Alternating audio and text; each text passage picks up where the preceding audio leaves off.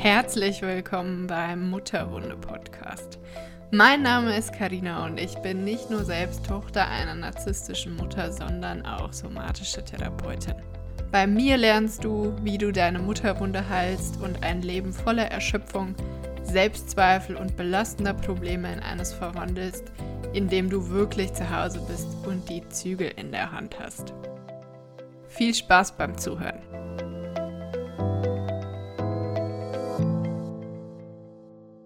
Hello again und herzlich willkommen zur nächsten Folge des Mutterwunde Podcasts. Das wird die wahrscheinlich dritte und vorerst letzte Folge über meine persönliche Geschichte. In diesen drei Folgen beantworte ich ja so ein bisschen die Fragen, die ihr mir ganz, ganz häufig stellt. Und heute möchte ich über meinen eigenen Heilungsweg sprechen. Und bevor ich einsteige und äh, über meinen Heilungsweg spreche, möchte ich erstmal definieren, was für mich Heilung ist. Und das ist auch eine Frage, die mir häufiger gestellt wird, so ja, woran merke ich, dass ich heile und kann ich überhaupt heilen, wenn ich so schwer verletzt wurde? Und für mich ist Heilung kein Zielzustand, sondern ein Prozess. Also, wenn ich jetzt super kitschig wäre, könnte ich jetzt sagen, der Weg ist das Ziel. Ähm, ich bin hoffentlich nicht so kitschig, aber es stimmt leider ein bisschen. Ähm, also, ich glaube einfach, dass es ähm, also es gibt genug Menschen, die euch sagen werden, ja, ja, alle Verletzungen, die du je erlitten hast, sind absolut reversibel. Du kannst alles in dir heilen und alles wird gut sein. Und ich gehöre nicht dazu. ich gehöre nicht zu diesen Menschen. Ich glaube, dass man heilen kann, ja, dass man große Teile heilen kann. Aber ich glaube, dass ähm, Verletzungen Spuren hinterlassen und dass man diese Spuren nicht auswischen kann. Ich glaube, dass man die Verletzungen heilen kann, aber nicht die Narben. Ähm, deswegen benutze ich da auch immer gerne so eine Analogie für alle, die ähm, sich schon mal zum Beispiel den Arm gebrochen haben, die wissen das ja, oder das Bein oder was auch immer.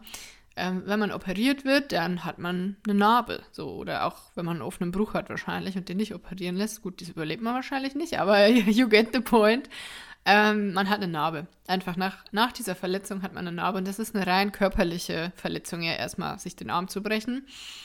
Und der Arm verheilt irgendwann wieder und ihr könnt den Arm ganz normal benutzen. Und wahrscheinlich könnt ihr sogar wieder Skifahren oder Paragliden oder ich, keine Ahnung, was ihr gerne macht in eurem Leben. Auf jeden Fall könnt ihr den Arm wieder benutzen. Aber wenn ihr den Arm anguckt, dann habt ihr da eine Narbe und die kann jeder sehen. So, das ist der Unterschied zwischen körperlichen und psychischen Erkrankungen. Okay, ihr könnt ein langärmeliges T-Shirt anziehen, dann sieht die Narbe auch keiner mehr, aber theoretisch ist sie immer noch da und jeder kann sie sehen. Ihr könnt sie jedem zeigen und sagen, guckt mal, ich habe mir mal den Arm gebrochen, siehst du da. Und keiner wird anzweifeln, dass ihr euch den Arm gebrochen habt, weil die Narbe wird da sein.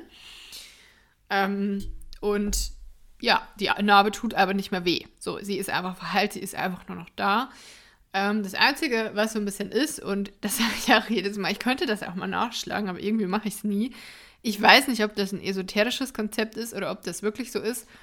Aber auf jeden Fall kenne ich genug Leute, die sagen, wenn das Wetter umschwingt, dann tut mir meine Narbe weh. Also mein, mein Knochenbruch. So, die, die, das tut irgendwie ein bisschen weh. Also nicht so weh, dass man eine Schmerztablette braucht, wahrscheinlich, aber man merkt das halt. Ich hatte das übrigens mal mit einer Zahnfüllung.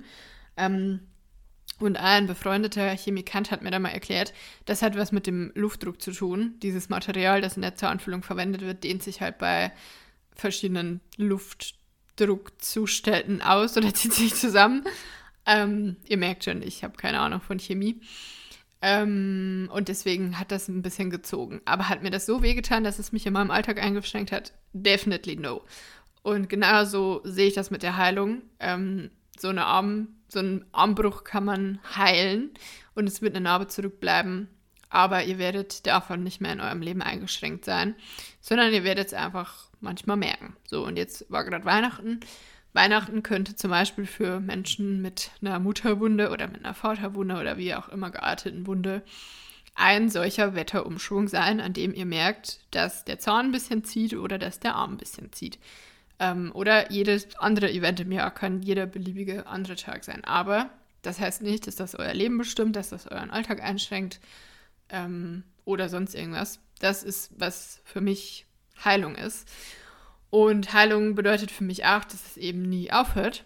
Ähm, deswegen sage ich auch nicht, ich habe meine Mutterwunde geheilt, weil das habe ich nicht, aber ich heile sie jeden Tag ein Stückchen mehr.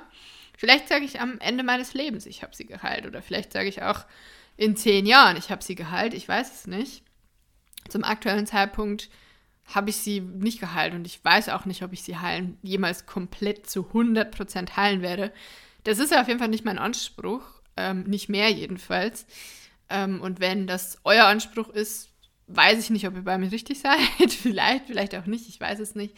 Aber auf jeden Fall ähm, halte ich das für, für den Moment für unrealistisch. Aber ich möchte heute gerne mit euch darüber reden, was dazu beigetragen hat, dass meine Mutterwunde eben zu diesem Grad verheilt ist, zu dem sie verheilt ist, oder auch ähm, wie ich das jeden Tag mache, sie weiter zu heilen, mehr oder weniger. Und wenn ihr die ersten beiden Folgen gehört habt, dann habt ihr da schon zwei sehr, sehr wichtige Meilensteine für die, oder drei sogar, für die Heilung meiner Mutterwunde ähm, gehört. Nämlich der erste war, dass ich ausgezogen bin und ganz weit weggezogen bin, was damals noch nicht ähm, der Intention galt, meine Mutterwunde zu heilen, sondern einfach mein Lebensentwurf war. Ich wusste das auch schon relativ als ich relativ klein war, wusste ich schon so, ich will da nicht wohnen bleiben ähm, auf dem Land und in der Einöde, sondern ich will mal in einer Großstadt wohnen, was ich jetzt auch tue, Gott sei Dank, und mich hier sehr wohl fühle. Ähm, und das war eben der erste Schritt, einfach mal räumliche Distanz zu schaffen zwischen mir und meiner Familie. Das war auf jeden Fall der erste Schritt. Und der zweite Schritt war dann meine Verhaltenstherapie. Heute bin ich kein ähm, Fan mehr von Verhaltenstherapie, weil ich es selber ausprobiert habe. Und an meiner Verhaltenstherapie war bestimmt nicht alles schlecht. Ähm, aber es ist, Verhaltenstherapie ist nicht geeignet, um ähm, Entwicklungstrauma zu heilen. Und deswegen hat die Verhaltenstherapie das auch nicht getan. Aber die war trotzdem ähm, genau das, was ich in dem, zu dem Zeitpunkt, an dem Punkt im Prozess gebraucht habe. Nämlich sie hat mir erstmal geholfen, ähm, zu identifizieren, was überhaupt falsch läuft in meinem Leben. Ähm, und das war im Wesentlichen die Beziehung zu meinen Eltern und ähm, dass ich mich noch nicht abgelöst habe von meinen Eltern und so. Ich war ja Anfang, Mitte 20, als ich in Verhaltenstherapie gegangen bin. Und deswegen bei diesem Ablöseprozess und meine eigenen Glaubenssätze zu entwickeln oder zu hinterfragen und meine eigenen Werte zu entwickeln und mich eben von meinen Eltern abzulösen und abzunabeln. Dafür war meine Verhaltenstherapie sehr, sehr gut und wichtig und das war genau der richtige Schritt. Aber ich hatte dann auch an einem, also ich bin relativ schnell, ich hatte über 80 Sitzungen Verhaltenstherapie, also das waren über, lass mich rechnen, äh, 2018 habe ich angefangen bis ich glaube 2021, also ich glaube, es waren über drei Jahre. Also es waren sicher über drei Jahre Verhaltenstherapie, ist eine lange Zeit. Ähm, was wollte ich sagen? Faden verloren. Ähm, lass mich überlegen. Auf jeden Fall hatte ich 80 Sitzungen Verhaltenstherapie und habe jetzt wirklich komplett den Faden verloren. Ich habe aber keine Lust auf den Pause-Button zu drücken ähm, um nochmal nachzugucken, was ich erzählen wollte. Diese, dieser Prozess ging auf jeden Fall sehr, sehr lange, den ich da in der Verhaltenstherapie hatte. Und er war, ach, jetzt fällt es mir wieder ein, so, man muss nur lange genug so tun, als wüsste man, was man tut. Ähm, ich hatte relativ schnell in der Verhaltenstherapie, ich sag mal nach einem Jahr oder so, hatte ich irgendwie das Gefühl so, dass meine Therapeutin auch nicht mehr so richtig wusste, was sie da jetzt noch tun soll. Also die war mit ihrem verhaltenstherapeutischen Katalog an Interventionen einfach am Ende. Meine Verhaltenstherapie war auch tatsächlich nie besonders verhaltenstherapeutisch. Normalerweise, ich bin ja wegen einer Angststörung in ähm, Therapie gegangen. Ähm, und ja, das war eigentlich in, in der klassischen Verhaltenstherapie wäre ja jetzt der Ansatz Exposition, also was man im Volksmund auch Konfrontation nennt. Und das haben wir aber nie gemacht, weil meine Therapeutin immer anerkannt hat. Ich hatte da ziemlich Glück. Ähm, die hat sehr schnell verstanden, dass ich traumatisiert bin und ähm, dass eben die Angststörung nicht so richtig das Problem ist, dass man jetzt mit Konfrontation bzw. Exposition behandeln kann, sondern dass ich einfach raus muss aus diesem toxischen Umfeld, in dem ich war obwohl ich ähm, obwohl ich äh, quasi physisch nicht mehr in diesem Umfeld war, war ich einfach psychisch noch sehr, stand ich psychisch noch sehr unter dem Einfluss meiner Eltern. Ähm, also meine Verhaltenstherapie war nicht besonders verhaltenstherapeutisch, sondern war, es ging immer sehr viel darum, dass ich einfach ähm, entdecke, was gut für mich ist und das tue. Weil das ist mir sehr schwer gefallen, weil es war halt immer so dieses, ich muss das tun, was meine Eltern gut finden. Ähm, oder was andere gut finden, was anderen wichtig ist. Also ich habe sehr wenig einfach auf mich selber geachtet und sehr viel auf andere, klassisches People-Pleasing eben.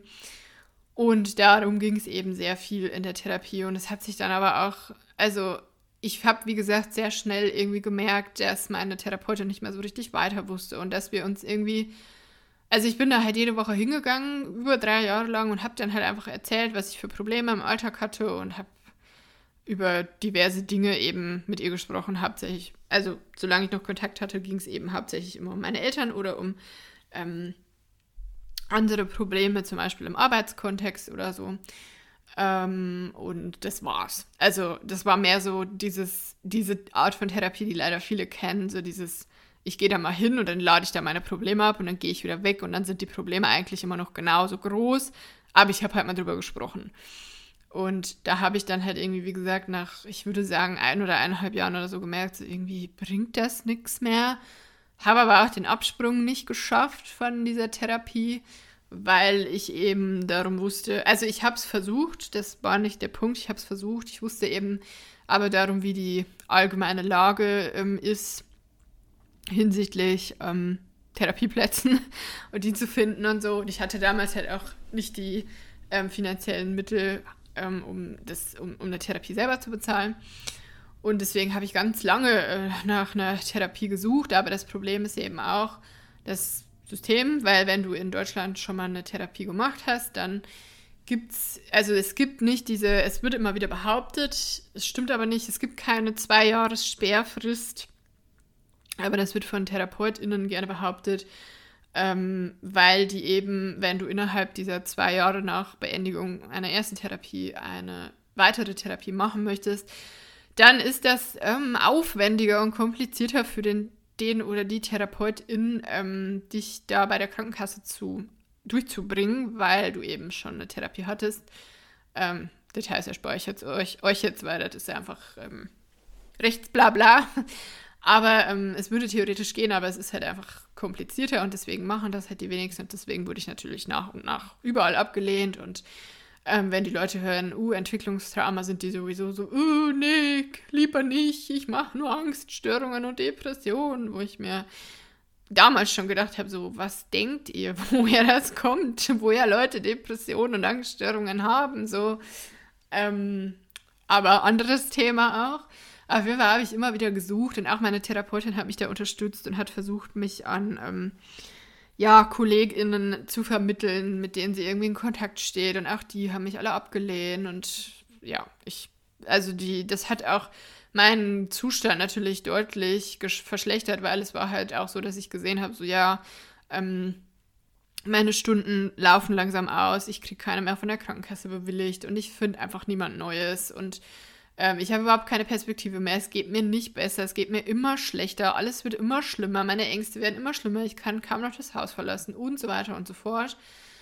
Ähm, ja, und so ist das ganz, ganz lange weitergegangen, bis ich im Dezember 2000, 2020 den äh, glücklichen Zufall hatte, dass ich auf, ähm, nee, stimmt eigentlich gar nicht. Ich habe sogar, ich habe ein paar Monate davor, im Oktober, glaube ich, habe ich dann erstmal ähm, einen Online-Kurs gemacht von Dami Scharf.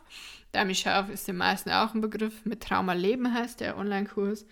Ähm, ich fand den Kurs okay. Also er hat mir nicht so sehr weitergeholfen, wie ich mir vielleicht erhofft hätte. Aber was er mir auf jeden Fall gezeigt hat, ist, dass ich verstanden habe, so Entwicklungstrauma braucht einen anderen Therapieansatz, ähm, nämlich Körper, körperorientierte Therapie, weil ähm, Entwicklungstrauma findet ja in den ersten drei Lebensjahren auch statt und in diesem Zeit, zu diesem Zeitpunkt haben wir, ähm, haben wir, speichern wir Erinner Erinnerungen nicht als Worte ab und sondern als Körpererfahrung im Körper und deswegen kommen wir mit Worten, also mit Gesprächstherapie und alle derzeit in Deutschland zugelassenen kassenfinanzierten Therapieverfahren sind Gesprächstherapie, kommen da nicht hin, wo das Entwicklungstrauma ist. Und deswegen wurde mir klar, so ja, ich brauche eine körperorientierte Therapie, ich will ein alternatives Verfahren machen. Und ich war immer noch so in dem Ding so, ja, wie soll ich mir das leisten? Ich brauche so viel Therapie, das kostet so viel Geld. Aber ich war, einfach an dem Punkt, wo ich so, also ich war einfach, ich hatte keine andere Wahl mehr so. Ich wäre halt hops gegangen, wenn ich das nicht gemacht hätte. Also hatte ich halt die Wahl, entweder ich nehme jetzt das Geld selber in die Hand ähm, oder ich brauche bald gar keine Therapie mehr und dann bringt mir aber auch das ganze Geld nichts mehr, das ich dann nicht ausgegeben habe für Therapie. Und deswegen kam dann der glückliche Zufall, dass ich dann über Instagram eben ähm, eine Therapeutin fand, die körperorientiert gearbeitet hat oder immer noch arbeitet. Somatic Experiencing heißt das Verfahren. Das ist mittlerweile sehr, sehr, also in, in meiner Bubble ist es sehr, sehr bekannt und es ist auch ähm, ein in der Szene sehr anerkanntes Verfahren. Es gibt eigentlich keine Kritiker an dem Verfahren, weil es einfach sehr logisch ist. Es ist ein körperorientiertes Traumatherapieverfahren für Traumata, die im Körper gespeichert werden. Und dann habe ich ähm, meine Therapie, in, also meine Somatic Experiencing Therapie angefangen im Januar 2021. Und ähm, dann hat sich da erstmal so die Entwicklung weiter so begeben, dass weiterhin alles schlimmer wurde, dass die Symptome immer schlimmer wurden und das hat mir natürlich Angst gemacht. Aber meine Therapeutin hat mir dann dabei geholfen, diese Gedanken zu reframen und hat ähm, halt so gesagt, ja, kannst du jetzt so sehen, dass alles immer schlimmer wird und dass nichts hilft. Oder du überlegst mal, ob es nicht vielleicht auch sein könnte, dass sich da jetzt Symptome zeigen, weil du resilient genug bist und weil du hinschauen kannst und weil du die Stärke hast, diese Symptome jetzt anzuschauen, jetzt zu verarbeiten, jetzt durch die durchzugehen. Und ähm, ja, im Prinzip, als ich aufgehört habe, so ungeduldig mit mir zu sein und aufgehört habe zu denken, ich muss einfach nur wieder so performen, wie ich vor meiner Angststörung performt habe. Ich muss einfach wieder angstfrei rausgehen können. Ich muss einfach wieder angstfrei alles machen können. Ich muss einfach angstfrei sein. Ich muss wieder die alte Karina werden. Als ich diesen Gedanken und diese Anforderungen losgelassen habe, ist schon, hat sich schon super viel verbessert. Und was aber dann wirklich der absolute und einzige Durchbruch war, waren so die Themen ähm, Self-Gaslighting und Reparenting. Und das habe ich auch nicht in meiner eigenen Therapie gelernt, sondern das, ähm, also wurde mir jedenfalls nicht so beigebracht, sondern das habe ich so abstrahiert. Deswegen schreiben mir auch immer ganz viele Leute so, ja, das mit dem Self-Gaslighting, das habe ich noch nie gehört und das macht so viel Sinn und so. Ähm, ihr habt es noch nie gehört, weil das noch niemand in diesen Kontext gerückt hat. Ich habe Self-Gaslighting nicht erfunden und ich habe Reparenting nicht erfunden, aber ich habe die Mosaiksteine zu dem Bild zusammengesetzt, das ihr bei mir seht, weil ich selber da durchgegangen bin, weil ich selber genau weiß, wie das zusammenhängt und weil ich das jetzt auch mittlerweile in der Arbeit mit meinen KlientInnen beobachte. Das nur als Einschub, da muss ich immer ein bisschen drüber lachen.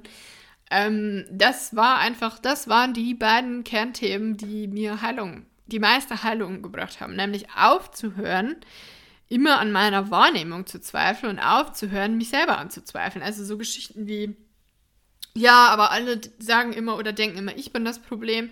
Was, wenn sie recht haben? So, nee, haben sie nicht. Ich bin nicht das Problem. So, das ist, ich bin so, wie ich bin. Und ich bin völlig okay, so wie ich bin. Und entweder die Leute akzeptieren das oder sie akzeptieren das nicht, aber das hat nichts mit mir zu tun, sondern mit ihnen. Es ist ihre Entscheidung, mich nicht zu akzeptieren. Und die, die muss wiederum ich akzeptieren. Und die Konsequenz ist dann einfach nur, dass diese Menschen dann nicht mehr zu mir passen und nicht, dass ich mich ändern muss, sondern dass die Menschen anfangen müssen, mich zu akzeptieren oder wir einfach nicht mehr zusammenpassen. So, das war das eine. Das, ich, also ich, ich weiß gerade, dass das total banal für euch klingt, wahrscheinlich. Aber das war äh, wahrscheinlich 50 Prozent meiner bisherigen Heilung war das. Einfach aufzuhören, an mir selber zu zweifeln. Ja, das heißt jetzt nicht, dass ich nie Selbstzweifel habe oder dass ich nie mich hinterfrage oder so, ne? Aber einfach dieses, ihr kennt das, dieses, dieses nagende, dieses nagende an sich selber zweifeln, immer dieses, ja, und bin ich das Problem? Meine Mutter hat ja immer gesagt, ich bin schuld und hm, vielleicht liegt es an mir und ich bin zu empfindlich, ich bin zu unemotional, ich bin zu emotional, zu dies, zu, also immer wenn ihr über euch denkt, so ich bin zu irgendwas oder zu wenig irgendwas, ist es sehr wahrscheinlich, dass ihr euch gerade safe gaslightet. Oder auch wenn ihr so dieses Ich bin schuld und ähm, es liegt alles an mir und so weiter.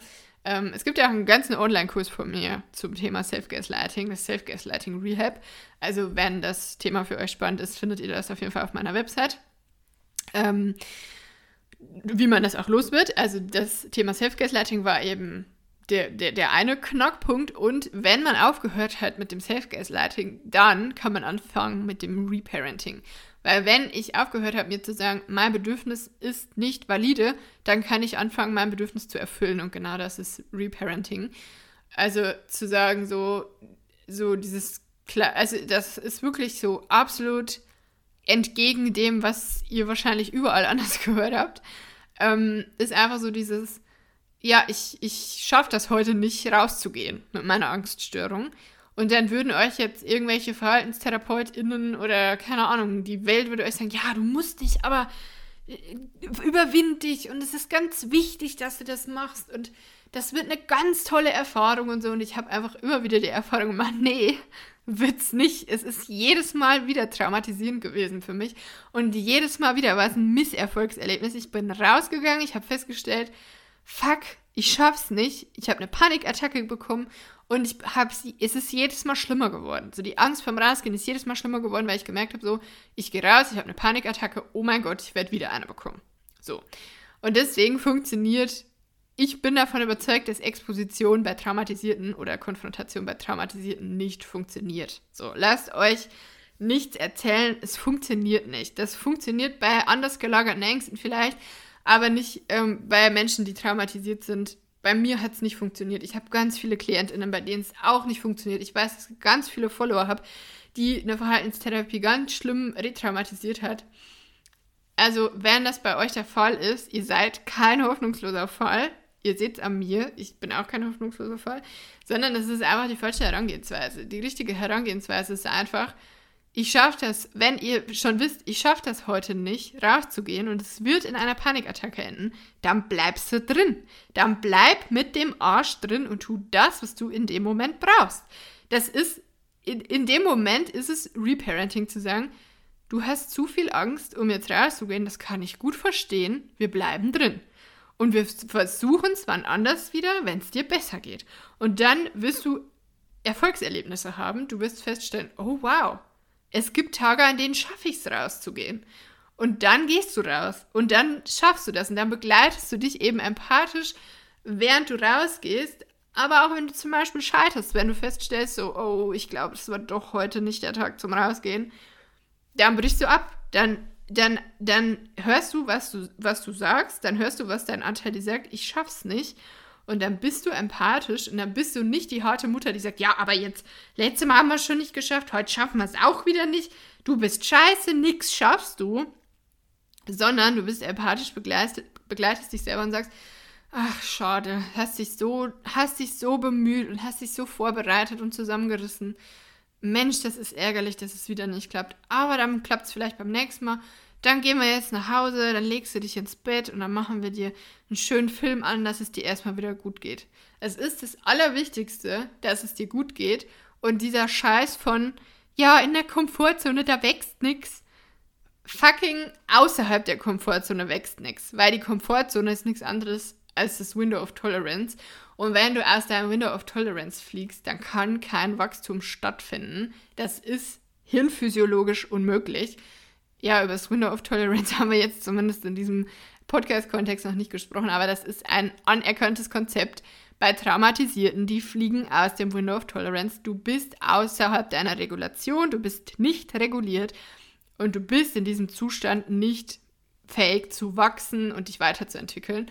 Und deswegen ist das Bullshit für Traumatisierte, für Menschen mit Mutterwunde zu sagen oder für Menschen mit Angststörung zu sagen, ja, du musst aus deiner Komfortzone raus und all dieser Scheiß. Und als ich das erkannt habe und bei mir selber angewandt, angewendet habe und festgestellt habe, so, es gibt jeden Tag eine andere Kapazität. Ich bin nicht jeden Tag gleich schwach, ich bin nicht jeden Tag gleich stark, ich habe nicht jeden Tag die gleichen Präferenzen für verschiedene Dinge, nicht die gleiche Energie für verschiedene Dinge. An manchen Tagen bin ich mehr in der Lage, soziale Interaktion zu ertragen, zum Beispiel an anderen Tagen weniger. Und wenn du das anerkennst und wenn du einfach grundsätzlich dafür sorgst, dass deine Bedürfnisse erfüllt werden, ja, das ist auch sowas wie, ich äh, muss jetzt schlafen gehen, weil ich müde bin. Ich muss jetzt was essen, weil ich Hunger habe. Und dann ist es egal, ob der jemand ist und, und irgendwie dir sagt so, ja, aber du hast doch gerade erst gegessen oder du bist ja gerade erst aufgestanden. Du bist halt müde. Okay, legst du dich hin, schläfst. Du hast halt Hunger. Okay, dann machst du dir eine Stulle. So, es ist einfach, also Reparenting ist einfach das gleiche wie Parenting, nämlich auf die Bedürfnisse deiner inneren Kinder einzugehen und diese zu erfüllen. Bedingungslos. Ja, natürlich, bedingungslos klingt ein bisschen hart. Man, es geht nicht immer, dass man seine Bedürfnisse absolut zu jedem Grad erfüllt, aber so gut du eben kannst. Und die Welt, du bist erwachsen. So, ne? Als, als, als kleines Kind hätten deine Eltern das machen sollen mit den Bedürfnissen erfüllen. Und wenn die das gemacht hätten, dann wärst du jetzt nicht hier, weil dann hättest du diese Probleme nicht. Aber heute bist du erwachsen und die Welt wird deine Bedürfnisse nicht erfüllen. Wird sie nicht. Dafür ist sie nicht gemacht. Du bist jetzt dafür verantwortlich, dass deine Bedürfnisse erfüllt werden. Niemand sonst. Und deswegen kannst du auch niemand anderen dafür blamen, wenn deine Bedürfnisse unerfüllt sind, sondern du musst dich selber dafür, du musst selber dafür jeden Tag aufstehen, du musst dich selber jeden Tag darum kümmern. Und das ist sehr hart, das ist sehr anstrengend. Und vor allem am Anfang ist das, also, es verlangt dir alles ab. So, weil du bist immer noch voll im People-Pleaser-Modus und denkst, ja, aber ich muss die Bedürfnisse der anderen erfüllen. Aber du musst das People-Pleasing loslassen und deine eigenen Bedürfnisse erfüllen. Und das sind die Dinge, die mir am allermeisten in meiner Heilung helfen.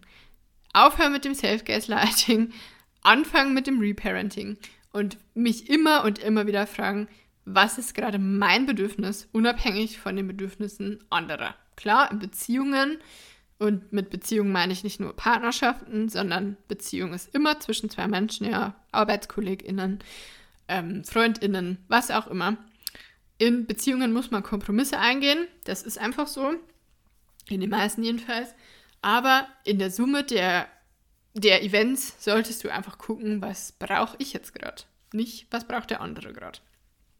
Und das ist der aus meiner Sicht größte Schlüssel zur Heilung von Entwicklungstrauma und von der Mutterwunde. Ja, du musst, äh, du musst raus aus dem Kontakt. Du musst den Kontakt abbrechen für dein Nervensystem, damit alles andere danach passieren kann. So, da sprechen wir gerne in einer anderen Folge mal drüber, warum das unbedingt notwendig ist, der Kontaktabbruch, aber ohne geht's nicht. Ist aus meiner Sicht unerlässlich. Und dann musst du aufhören mit dem Self-Gaslighting und anfangen mit dem Reparenting. Und das Trick hier daran ist einfach, dass man beides nicht alleine schafft. Weil wir beides nicht gelernt haben, beziehungsweise das so tief verankert ist, dass wir das nicht alleine auflösen können. Ja, Self-Gaslighting erkennen wir einfach nicht zu Beginn bei uns selber, sondern wir brauchen jemanden, der uns das spiegelt und uns sagt, hey, du gaslightest dich gerade selber. Und das ist das Problem daran dass man einfach ähm, das nicht alleine machen kann, sondern du musst dir Hilfe holen. Du musst dir jemanden an die Seite holen, der dir dabei hilft. Genauso beim Reparenting, der dir das modelliert, wie man gut mit sich selber umgeht. Und du wirst diese Unterstützung nicht in deinem Umfeld finden, weil dein Umfeld in der Regel auch nicht gut darin ist, diese Dinge zu tun und dein Umfeld ist nicht fachkundig genug und es kann sein, dass dein Umfeld dich sogar noch weiter gaslightet und dir wieder sagt so, ja, aber du bist doch schuld und es doch, liegt doch an dir und so. Und auch bei einer fachkundigen Begleitung, also bei einem Psychotherapeuten oder einer Psychotherapeutin oder wie auch immer begleit, äh, gearteten Begleitung, musst du sehr vorsichtig sein, auf wen du dich einlässt, weil ganz, ganz viele Leute nicht ausreichend traumasensibel sind. Das ist kein Teil der, äh, des Psychologiestudiums und das ist ein unfassbar kleiner Teil in der, ähm, in der staatlichen Psychotherapieausbildung. Also approbierte Psychotherapeuten sind nicht darauf vorbereitet, traumatisierte KlientInnen zu behandeln, aus meiner Sicht. So mache ich mir jetzt wieder viele Feinde wahrscheinlich. Aber aus meiner Sicht ähm, sind die da nicht darauf vorbereitet. Das heißt nicht, dass keiner von denen das gelernt hat ähm, oder Fortbildungen in dem Bereich gemacht hat, aber ich bin selber von verschiedenen approbierten PsychotherapeutInnen äh, hart retraumatisiert worden und ich habe ganz viel, also eigentlich habe ich, ähm, ich muss überlegen, aber ich glaube, ich hatte noch nie eine Klientin, die ähm, bei mir ihre erste Therapie macht oder ihre erste Begleitung, sondern in der Regel ähm, bin ich eine, eine weitere Haltestelle oder hoffentlich die Endhaltestelle. Ähm, und auch die, da höre ich ganz, ganz häufig, äh, dass die retraumatisiert wurden, weil die BegleiterInnen, die sie da aufgesucht haben, eben nicht aus, ausreichend ausgebildet sind, nicht ausreichend traumasensibel sind. Und was dann passiert ist, ähm, Retraumatisierung und wieder Gaslighting. Ja, beides habe ich selber erlebt, beides sehe ich regelmäßig bei Klientinnen, bei ähm, Followerinnen. Deswegen, ähm, wenn ihr euch Hilfe holt, achtet sehr genau darauf, ähm, dass die Person entsprechend geschult ist, entsprechend weiß, was sie tut.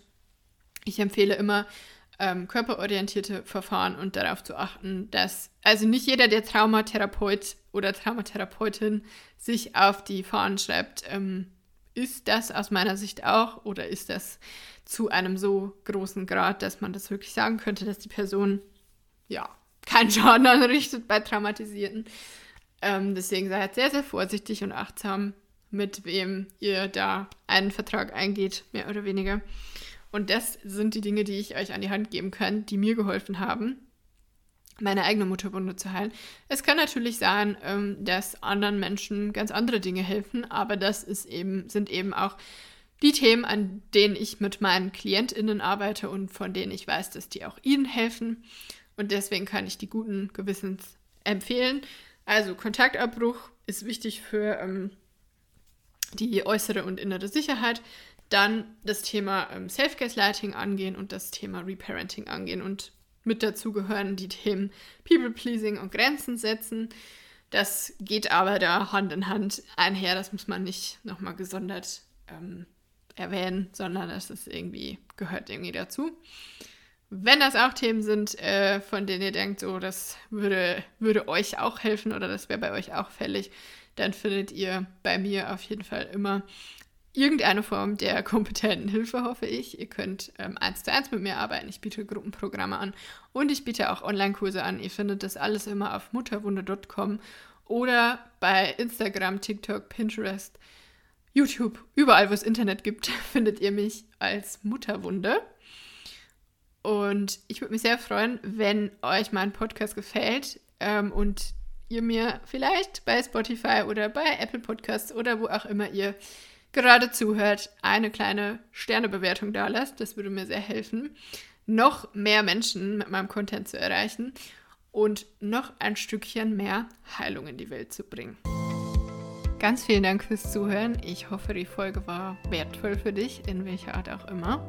Wenn du Bock hast, mit mir zusammenzuarbeiten, egal ob eins zu eins, in Gruppenprogramm oder in Form von Online-Kursen, dann findest du alle Infos dazu immer auf meiner Website mutterwunde.com oder du findest mich auf Instagram, TikTok, YouTube, Pinterest, überall, wo es Internet gibt, unter meinem Handle Mutterwunde.